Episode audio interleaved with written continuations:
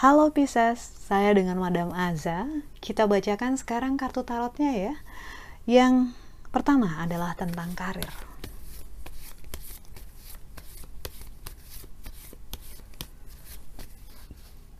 Kartu yang keluar adalah The Star.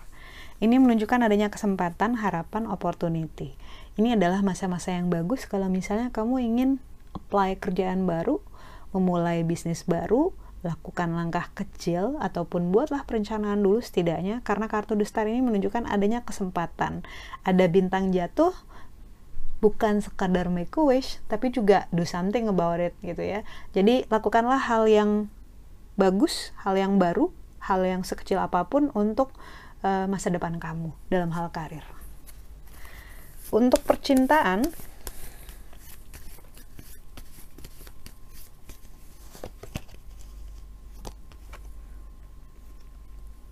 Untuk percintaan Pisces yang keluar adalah judgment. Segala unsur yang panas keluar di kartu judgment ini somehow kayaknya energi energi kamu dalam hal percintaan lagi kurang adem ya. Kalau bisa ditenang-tenangin diri sendiri, jangan sampai kamu lagi rusuh terus ngajak-ngajak yang lain. Maksudnya gini, sebenarnya nggak ada masalah antara kamu dengan pasangan, gebetan nggak ada masalah apa-apa.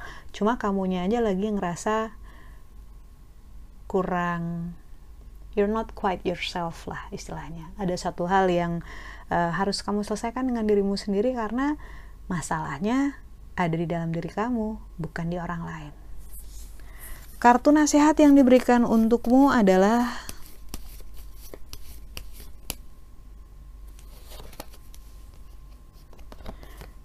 kartu nasihatnya adalah the tower.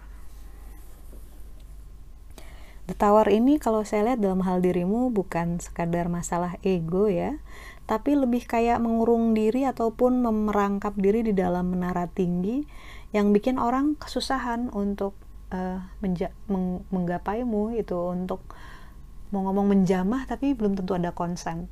Jadi kayak kenapa sih menaruh diri sendiri dalam menara yang tinggi jadi bikin susah juga kalau misalnya orang pengen mendekatimu ingin menolongmu? Dan nggak apa-apa loh minta tolong nggak apa-apa banget gitu untuk memulai koneksi ataupun network duluan. It's okay gitu.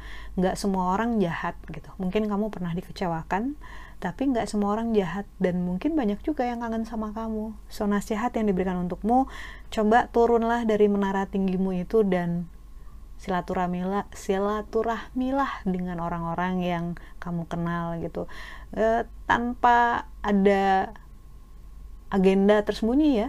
Lebih kayak catch up aja sama orang-orang di sekitar. Karena tampaknya kamu terlalu mengurung dalam menaramu seakan-akan kamu nggak bisa diraih sama orang lain.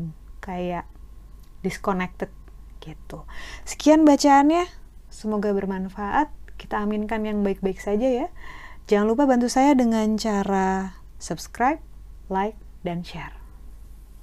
Terima kasih.